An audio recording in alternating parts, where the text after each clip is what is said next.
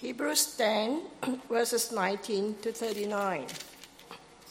Excuse me for my croaky throat. Therefore, brothers and sisters, since we have confidence to enter the most holy place by the blood of Jesus, by a new and living way opened for us through the curtain that is his body, and since we have a great priest over the house of God, let us draw near to God with a sincere heart and with the full assurance that faith brings, having our hearts sprinkled to cleanse us from a guilty conscience and having our bodies washed with pure water. Let us hold unswervingly to the hope we profess, for he who promised is faithful. And let us consider how we may spur one another on toward love and good deeds, not giving up meeting together some area, and sorry, some are in the habit of doing, but encouraging one another, and all the more as you see the day approaching. If we deliberately keep on sinning after we have received the knowledge of the truth, no sacrifice for sins is left, but only a fearful expectation of judgment and of the raging fire that will consume the enemies of God.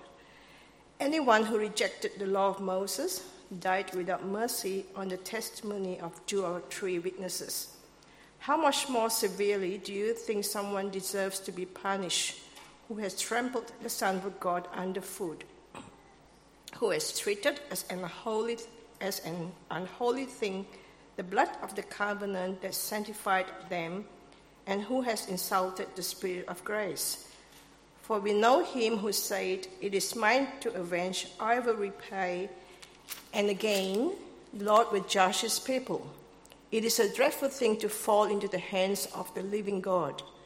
Remember those earlier days after you had received the light, when you endured in a great conflict full of suffering. Sometimes you were publicly exposed to insult and persecution. At other times, you stood side by side with those who were so treated. You suffered along with those in prison and joyfully accepted the confiscation of your property because you knew that you yourselves had better and lasting possessions. So do not throw away your confidence, it will be richly rewarded. You need to persevere so that when you have done the will of God, you will receive what He has promised. For in just a little while, He who is coming will come and will not delay. And but my righteous man, one will live by faith, and I take no pleasure in the one who shrinks back. But we do not belong to those who shrink back and are destroyed, but to those who have faith and are saved. Thanks, Carl. Let's pray. Heavenly Father, uh, we thank you that we can dwell together in unity this morning. And uh, Lord, we ask as we do that that uh, you would give us ears to hear your word and, and also to grow in uh, loving what we have uh, with each other in you uh, and what we have in meeting here regularly with you. Father, we pray these things for Jesus' sake. Amen. Well, uh, I think if you were to ask people what are the, the most common evangelical spiritual disciplines, that is, what are the, the practices of the Christian life that are most widely recognised, I think the two that people would give you are prayer and Bible reading. Uh, I think almost everyone would say that. Uh, but I reckon there'd be, there'd be hardly anyone who, if you said, Can you think of a third? I reckon there'd be hardly anyone who would go, Oh, yeah, that's right, fellowship. It's the poor cousin, I think. Fellowship is the poor cousin. Uh, fellowship and worship are the poor cousin uh, of prayer and Bible reading. Uh, there was an article recently from Matthias Media uh, about the term twicer, in which the author pointed out that originally the term twicer referred to people who went to church twice a day, morning and evening. Uh, then it came to mean people who went twice a year. That's how I always understood it. People who went twice a year at Christmas and Easter. So, but now, actually, twicer has taken on a different meaning altogether. Twicer now refers to people who are committed, sort of regularly, if you like, to a church, but only go twice a month. Uh, and that is increasingly the shape of Australian evangelical Christianity. Uh, to outline the scale of the problem, in many evangelical churches across Australia, the attendance rates are down to around 60 to 70%. That is, among the people who are part of that church, committed to that church, every Sunday, only about 60 to 70% of the people actually turn up. Uh, so it's not that there are, you know, kind of 30 to 40 people who, percent of people who only go once or twice a year. No, it's only 60% of the people who regularly come twice a month only turn up any given Sunday. Uh, here at the branch, uh, out of a possible attendance across both services of about 300 people, we average only about 210 to 220 people. Uh, or at the moment through winter, it's as low as 170 to 180 people.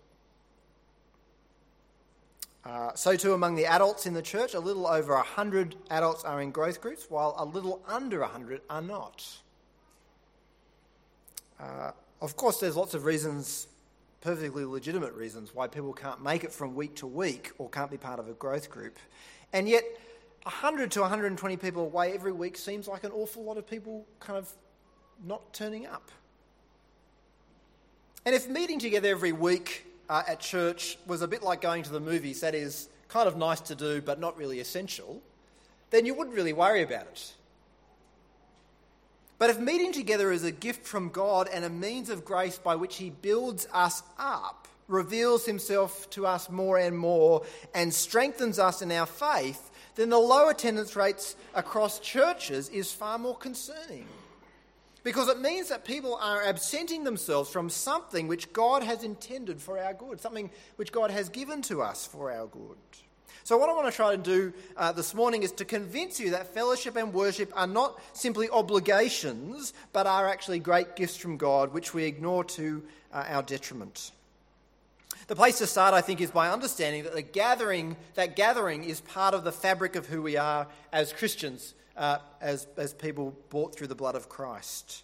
So if you flick uh, a few chapters later in Hebrews to Hebrews 12:22, the writer there says, "But you have come to Mount Zion, to the city of the living God, the heavenly Jerusalem. You have come to thousands upon thousands of angels in joyful assembly, to the church of the firstborn whose names are written in heaven." You have come to God, the judge of all men, to the spirits of righteous men made perfect, to Jesus, the mediator of a new covenant, and to the sprinkled blood that speaks a better word than the blood of Abel. So Jesus, uh, so in Jesus, the writer says, we've come to God. We've come to this heavenly Jerusalem. In some profound spiritual sense, we're gathered by the power of the Holy Spirit in the presence of God. And that's not true just on Sunday between the hours of 10 and 11. That's actually true in all of our lives all the time. If we're in Christ, then we're gathered around the throne of God 24 7. Uh, elsewhere in Ephesians 2, Paul says that God raised us up with Christ and seated us with him in the heavenly realms in Christ Jesus. We're already there. We're already seated with Christ in the heavenly realms. We've been raised from death to life through the Spirit, and we're seated with Christ in glory. We're gathered around the throne of God. In an article a number of years ago in uh, The Briefing, Phillip Jensen, uh, Sydney Anglican, described our church gatherings as anticipations. I love that. It's a great word. They're, our gatherings are anticipations of a, an ultimate reality. They're anticipations of that heavenly gathering that will be revealed when Jesus returns. We're already gathered around Christ by the Spirit, but we won't see that for what it is until that last day when Jesus comes back and we'll be gathered around the throne of God in glory. But in the meantime, as, as a church, as Christians, we gather week by week to reflect that reality, to anticipate that, to long for that. When we gather at, at church on Sunday or in our growth groups uh, or, in, or in a youth group, we're acting out a spiritual reality. We're celebrating by our presence together uh, our, our spiritual presence around the throne of God.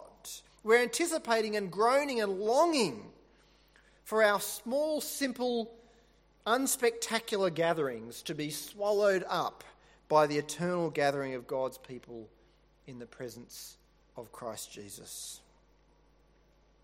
That's true of our church gatherings, I think, in a way that isn't true say, of a bunch of Christians meeting during the week for a, a barbecue or something. Uh, that's because when we're meeting on Sundays, we're meeting with the purpose, with the aim of hearing from God in the Bible, of speaking to God in prayer, of praying to God, of praising to God. That is, our purpose for gathering here week by week is God centered in a way that it isn't necessarily for our weekend barbecue.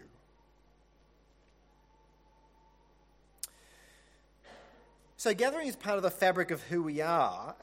That's also seen, I think, in other ways uh, in the Bible, in the way that uh, the Bible describes the church. Let me just mention two others, two other ways that that's shown. So, we're also described as a family of God. Uh, the, one of Jesus' disciples, John, writes in his first letter in the New Testament, see what great love the Father has lavished on us that we should be called children of God, and that is what we are. One of our great privileges is to be the family of God. Uh, and if we're the family of God, then it makes sense that we spend time together. Uh, quite a number of people I know have regular meals with their families. Some people gather with their families once a week uh, for, for a meal uh, to, to, to share time together. Now, that's not possible for everyone because not everybody lives close to their family and not everyone's family is functional. Uh, but, but, but part of being a family uh, is, is getting together and, to sh- and, and, sharing with each other. And in that sharing, deepening our relationships uh, with each other. So while it's true that you're still a family when you're not together, right? You don't suddenly it's not as though you walk out the door to separate ways and you suddenly become not a family. You're still a family when you're not together. But there's no denying, I think, that our family relationships grow when we're together. When we spend time together, our relationships deepen.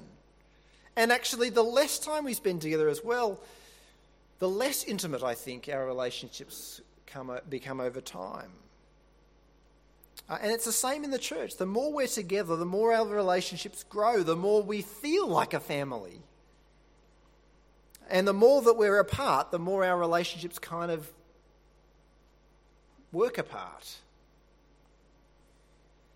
But we're not just a family, we're also uh, the body of Christ. So Paul says in Romans 12 So in Christ, we, though many, form one body, and each member belongs to all the others. So we've not just been saved to a life of us and Jesus, we've been saved to a life of us and Jesus' body. We not only belong to Jesus, but, but Paul says we belong to each other.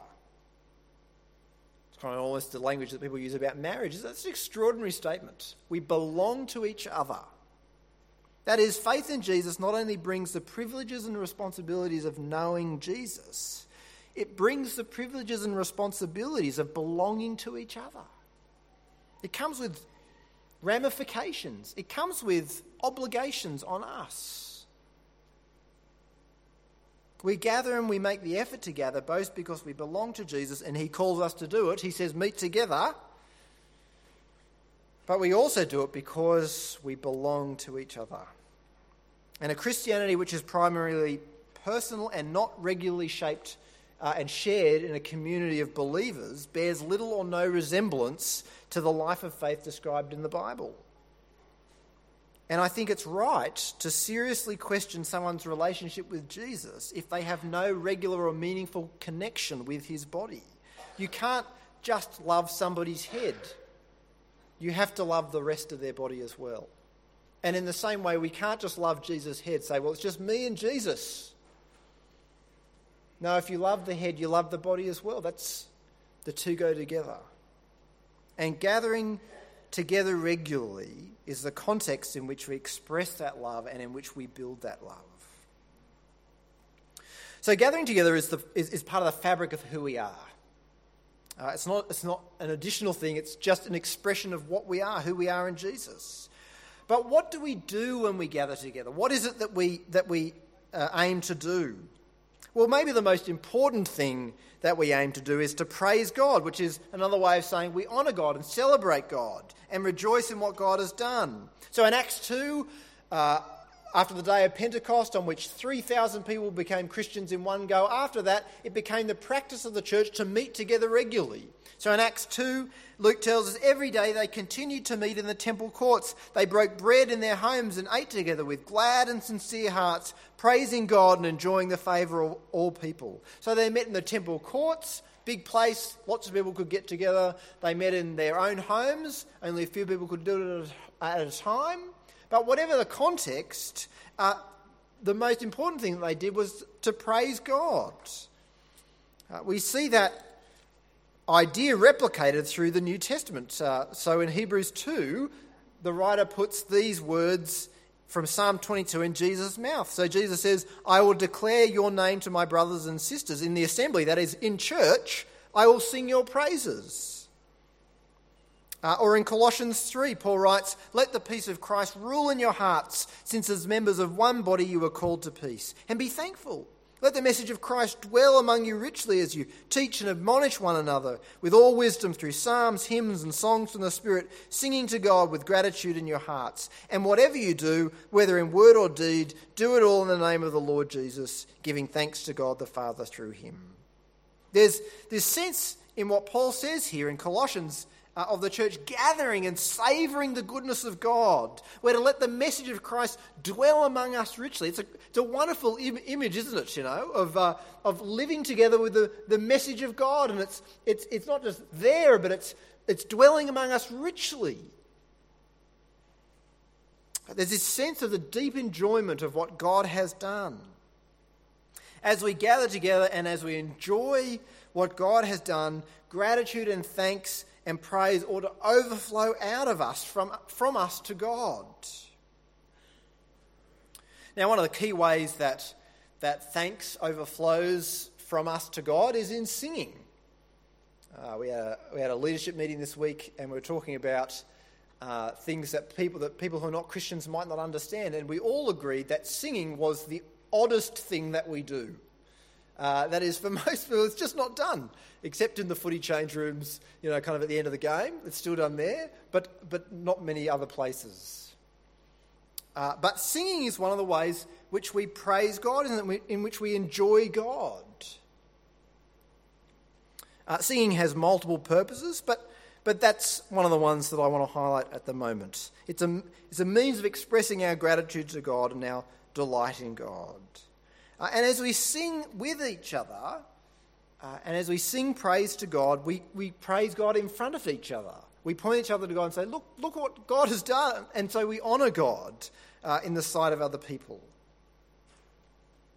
Uh, it's not just singing in which we praise God, it's also, uh, please notice there in Colossians 3, it's also in other words too. So uh, Paul says, In our teaching and admonishing each other, we also honour and praise God.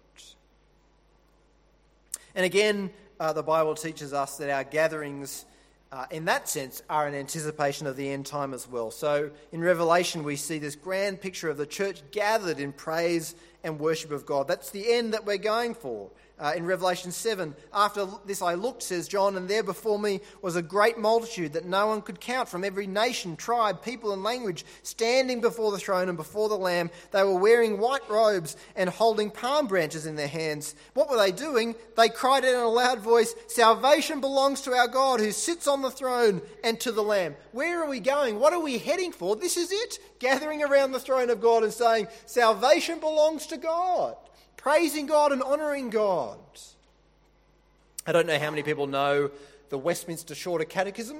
Uh, some of you might have had to learn it when you were growing up, but the first question uh, is, is worth inscribing, you know, kind of on your arm or something like that. Uh, you know, writing it on the, you know, your foreheads or whatever. But the, the question is, what is the chief end of man? That is, what is our great purpose in life? What, what are we living for? What are we to live for? What we created to live for? And the answer is to glorify God and enjoy Him forever. That's what we were created for. As John Piper has said, worship isn't a means to an end. That is, it's not something that we do to get somewhere else. Worship is the end itself. It's what we were made for. And so when we gather together uh, on Sunday mornings and, and we praise God, we're doing what we were created to do. And sure, you can praise God throughout the rest of your life, and we ought to be, right? We ought to be worshipping and honouring God throughout all of our lives, every day, every moment that we have. But there's something profoundly significant about gathering together with other, other people and saying, I'm honouring God. Look what He's done for us. This is not just about me, it's about us and what God has done for us. There's something unique and special about gathering with others who share our love for our Saviour God and honouring Him uh, together with them. So we gather together because it's part of who we are as people saved uh, by Jesus. We gather in order to praise God, but we also gather to build each other up. Uh, so in the passage that we read from Hebrews chapter 10, we're told, Let us consider how we may spur one another on toward love and good deeds, not giving up meeting together, as some are in the habit of doing, but encouraging one another, and all the more as you see the day approaching. A key part of our purpose in meeting together is to encourage each other in following Christ and spurring each other on towards love and good deeds. That's because it's actually quite hard to follow Jesus, isn't it? Uh, as I said a few weeks ago uh, about Bible reading, it's often easier to do things together with other people than it is to do it on our own. So it's really hard to be motivated on our own.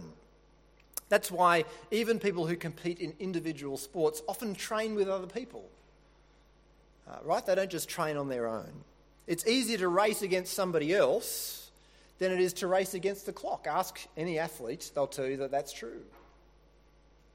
Uh, it's easy to be motivated to go to the gym if you do it with somebody else than if you do it on your own. Uh, it's easy to be part of a spin class. Not that I, really, I had to look up what that was, but it's easy to be part of a spin class than it is, than it is to, to cycle at home in front of the, the TV on your own, isn't it? It's easier to do things with other people than it is uh, to do it on your own. Uh, we need to gather together because we need the motivation and encouragement from others around us. Uh, and in fact, the encouragement from other Christians is God's gift to us through His Spirit. Right? God, God has given it to us. It's a, it's a gift. He's saying, Here it is. Uh, please take it. And when we neglect that gift, we actually neglect the work that God is doing through His Spirit. Uh, and without God's gift of encouragement through his spirit filled people, we so easily flag and stumble in the Christian life. I like the people who sign up for the gym and go once and never again. We need people around us to help us to keep going. I was speaking to someone recently from our church who'd been sick. They'd been sick for a week, and so because of that, they hadn't been able to go to come to church uh, or to be part of their growth group uh, or, or, the other things that they were involved in. And they said to me, they, they said to me at the end of that week, they just felt empty. they were really struggling. Uh, and they said, I'm so glad to be back. Uh, I, I, I realise how much I need this. Uh, of course, the lie that Satan tells us is the exact opposite. Uh, his lie is that if we're having a hard week, it's our, the gathering with other Christians that ought to be the first to go. His lie is stay home, take it easy, get your head together, and, uh, and, and work it out, and then go back. But my own experience and the experience of countless other people who I've spoken to is that when they push through and actually meet with fellow Christians, hear the Bible, pray, praise God, they're encouraged and built up, and sometimes even wrenched out of the problems of their life, even if it's only just for an hour or two. Uh, a few months ago, Elizabeth Poland wrote in the leaflet, so that, that means that I can talk about it. Uh, but she wrote uh, about how her growth group helped her after the death uh, of her husband, James. Uh, she said, she wrote that she forced herself to go to growth group, even though, in her own words, she was completely dysfunctional. But she found in the, group, in the group the help that she needed, not to make everything better, no one's claiming that, but to help her keep putting one foot in front of the other in knowing uh, and loving God. Uh, and I know one person who would say that while it's not a silver bullet, church and growth group are one of God's means to protect them and to keep their depression at bay. Someone told me uh, this week about fridge magnets that they have at the gym that they go to, which say something like this half the battle is just turning up. And I thought we should, we should make those for church and put the branch on the bottom. And maybe we could make bumper stickers as well. Half the battle is just turning up. Isn't that what an inspirational, inspirational statement? But it's true, isn't it? You know, I wish I could give one of those mag fridge magnets to all the people who are not here this morning and say, yeah, you know what? We're all on the same page with you. Really, we are. It's hard work. But you know what? It's better to be here than it is to not be here.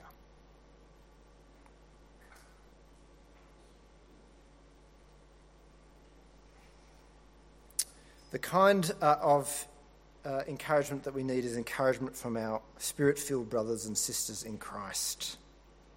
But it also needs to be said, I think, that the kind of encouragement that we need is not just some kind of general encouragement. Uh, just keep going, just keep your head up, you know, stiff upper lip. It's not, that's not the kind of encouragement that the Bible is talking about. The kind of encouragement that we need is the message about Jesus, the truth of the gospel. Uh, so listen again to, to Colossians 3. Paul says, Let the message of Christ dwell among you richly as you teach and admonish one another with all wisdom through psalms, hymns, and songs from the Spirit, singing to God with gratitude in your hearts. And whatever you do, whether in word or deed, do it all in the name of the Lord Jesus, giving thanks to God the Father through him. Uh, we're to teach and admonish one another, he says. We're to do that through spoken words and through those sung words. The words of our songs and the words which we speak not only honour and praise God, but they build each other up. So the praise of God is both the aim of the Christian life, but actually it is also, in some sense, I think, the fuel of the Christian life as well. That is, as we enjoy God more, it gives us the energy to enjoy God even more and more uh, again. We need to keep reminding each other of what God has done because we actually forget about it. We need to remind each other of who Christ is uh, and of the forgiveness through the cross that, and the life that we have in the Holy Spirit. We need to keep calling each other to live a life worthy of the gospel. And we need each other for that. We so easily get caught up in the echo chambers of our own minds. That is the same thoughts going on and on over and over and over again. We get caught up in the minutiae of our lives and it becomes overwhelming, it becomes depressing, and it becomes discouraging. And we need people to lift us out, out of that by saying, actually, do you know what? There's something better going on in your life and in the world than just what's going on in your head. Thank goodness for that. We need to point each other to Jesus and to what he's done. And we need others around us who are doing that. People who speak the words of God written for us by the Spirit uh, in His Bible. But notice too, I think this is just really lovely. Notice too that in Colossians 3, even our small acts of service are a means of encouragement uh, and, of, and the honouring of God when they're done in the name of Christ. So Paul says, whatever you do, whether in word or deed, those small acts of setting up chairs and serving tea or coffee and handing out leaflets and playing music and leading the service and caring for kids in creche and helping someone find the Bible reading, uh, whatever it is, when those things are done in the name of Christ, they honour God and they build each other up. That is, they say to people, I'm doing this because of what we share in Jesus. I'm doing it out of gratitude for what God has done for me. If your kids, if your kids are in the creche at the moment, those people who are doing that are doing that in gratitude to God and as encouragement to you. And if you received a leaflet this morning, the person who handed that to you did that because they were grateful to God and because they loved you. And when your cup gets washed up after church this morning, that person will probably be doing it because they're grateful to God for what He's done for them and because they love you. Uh, I wasn't going to say this, but I feel I should draw attention to it. Fiona is actually playing the piano for us this morning. And Fiona wasn't even supposed to be playing the piano for us this morning. She came and they said, and Chrissy said, We need someone to play the piano. And Fiona said, Oh, I can do that. Fiona doesn't even belong to our congregation anymore. She belongs to the 4 p.m. congregation. Isn't that a wonderful gift of love? And so many people do that. You know, we could draw attention to lots of ways that people do that. What a great encouragement. And don't we miss out when we don't gather because we don't see it. We don't see the way that people are pouring themselves out in love for us, in gratitude to God, and because they love us as brothers and sisters in Christ. Well, the book of Hebrews uh, also gives us one other sobering reason, I think, why we need to gather regularly.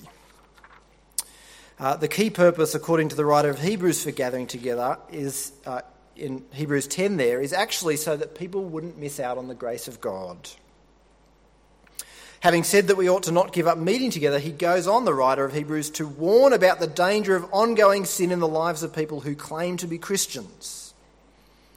Uh, that is, the purpose of meeting together, he says, encouraging each other and spurring each other on, is so that we wouldn't persist in willful sin and so that we wouldn't trample the gospel and be left with nothing but a fearful expectation of judgment.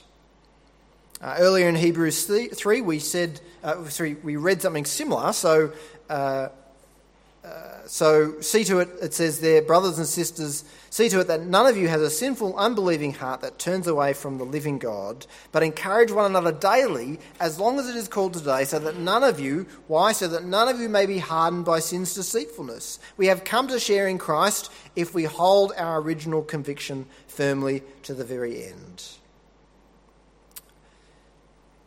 That is, we need others around us, uh, the book of Hebrews is saying. We need others around us who can shepherd us and keep us from going astray. So, just like we need coaches and teammates in sport to help us grow and to correct mistakes in our game, we need fellow Christians around us uh, who, can, uh, who can help us point out uh, errors in our lives, errors in our thinking. Uh, we're not always living and thinking in the way that we ought to. And we need people around us, Christians around us, to set us straight. Others can often see what we can't see, uh, and they can help us to repent uh, and to grow. I don't know how many people have played golf. Golf is the most ridiculously frustrating game in the entire world, isn't it? I used to play it once a week uh, when I was living in Geelong. And, uh, uh, and the problem with golf, with, like with so many sports, is that you can easily slip into bad habits.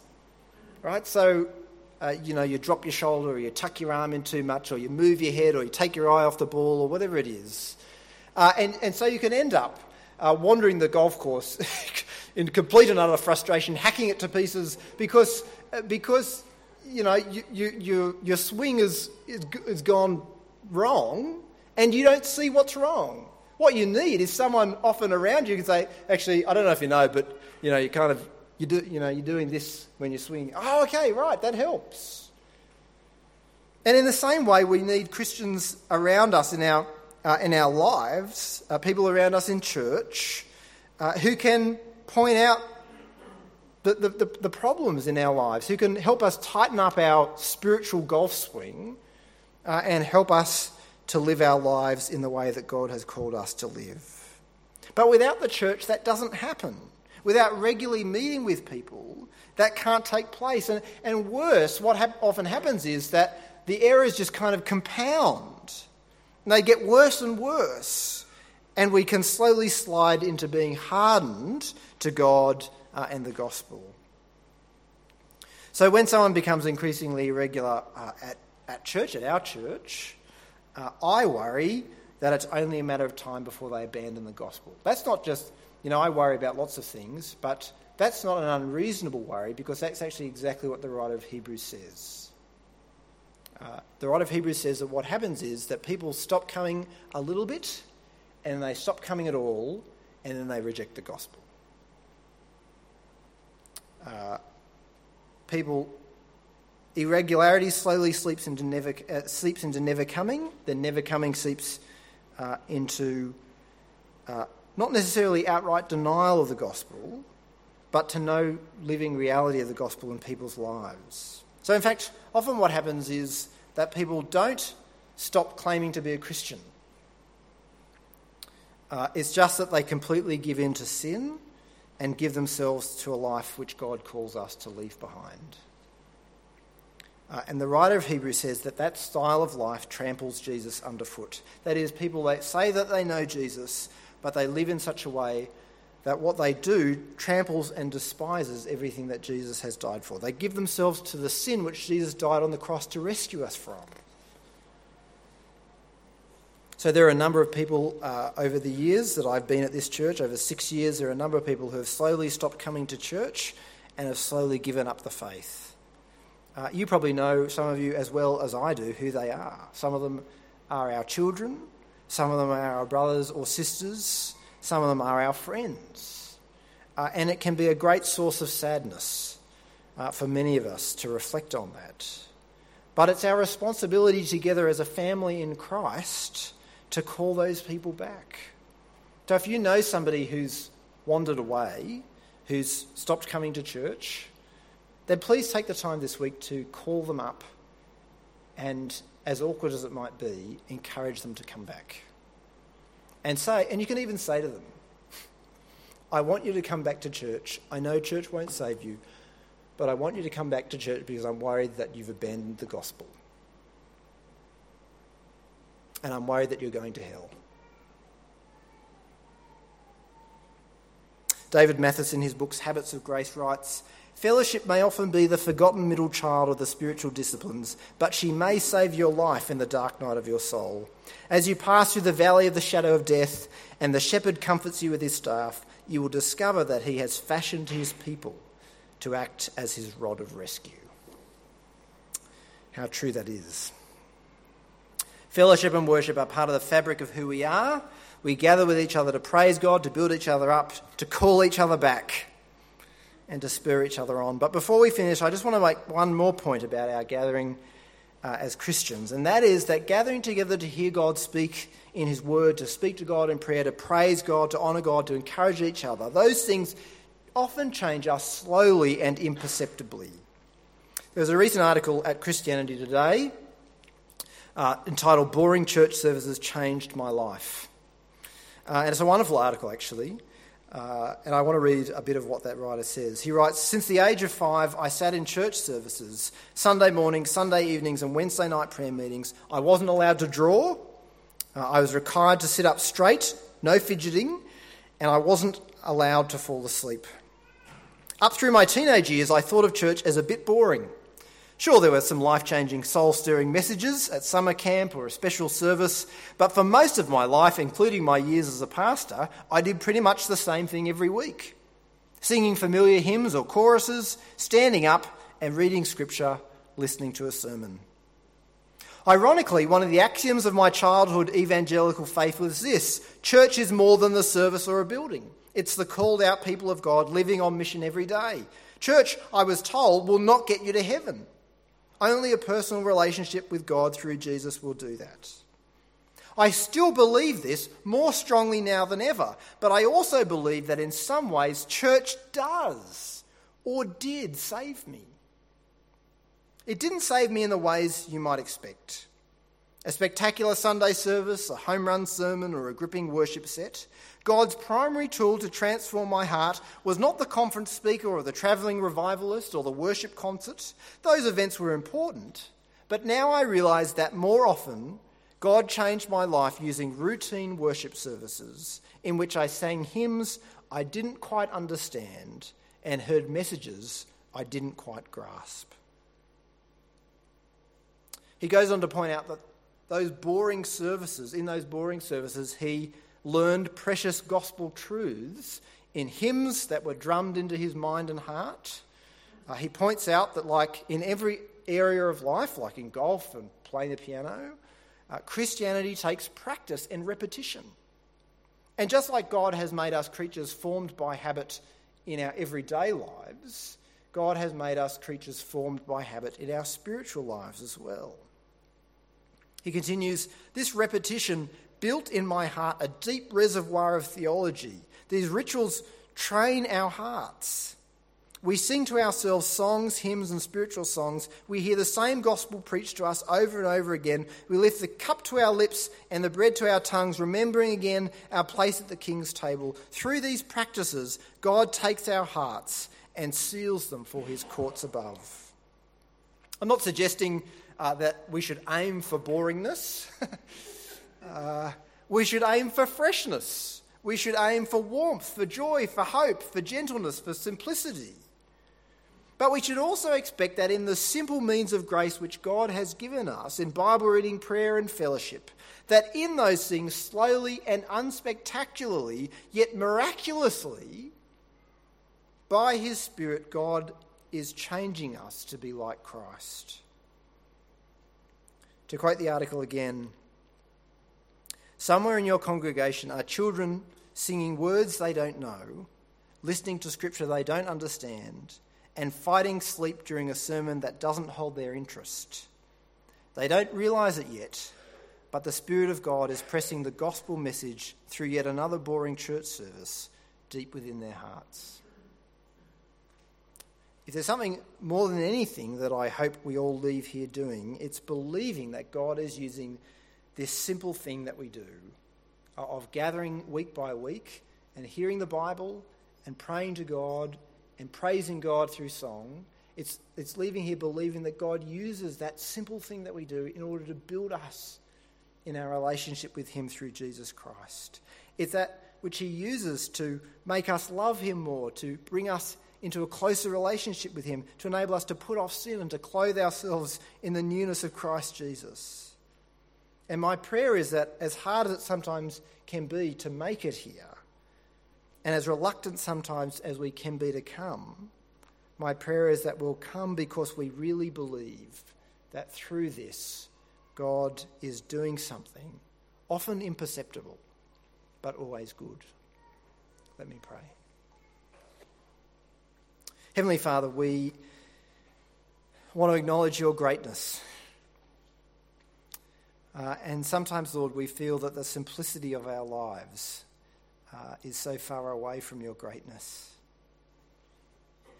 We feel that ordinary things are somehow beneath your use or ours. And yet, Lord, you're the God who made ordinary things. You're the God who made words, who made music and song, who made ears for listening and mouths for singing and praying and speaking, who made hands with which we can serve each other. And so, Father, we pray that we wouldn't despise the very precious and real gifts that you have given to us in our fellowship, in our partnership in the gospel, in the family of Jesus Christ. Lord, thank you for each other.